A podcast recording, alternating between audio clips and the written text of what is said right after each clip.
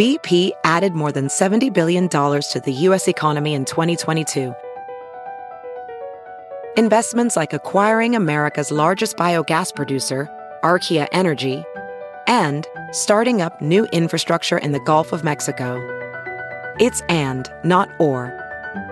See what doing both means for energy nationwide at bp.com slash investing in America. It's Merriam-Webster's Word of the Day for October 22nd.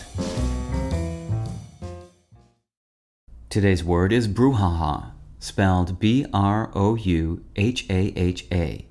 Brouhaha is a noun that means a state of commotion or excitement.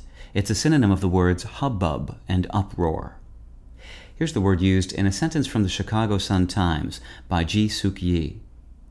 But where do you go when the temperatures are soaring and you want to cool off, but without all of the brouhaha that comes along with a trip to one of the more popular, crowded city beaches? Some etymologists think the word brouhaha is onomatopoeic in origin, but others believe it comes from the classical Hebrew phrase Baruch haba, meaning blessed be he who arrives, taken from the book of Psalms.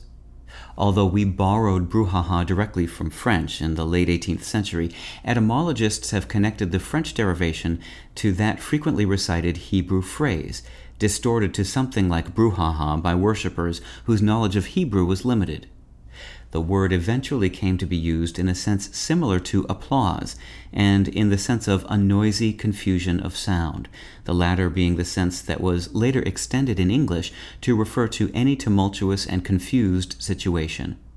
With your word of the day, I'm Peter Sokolowski.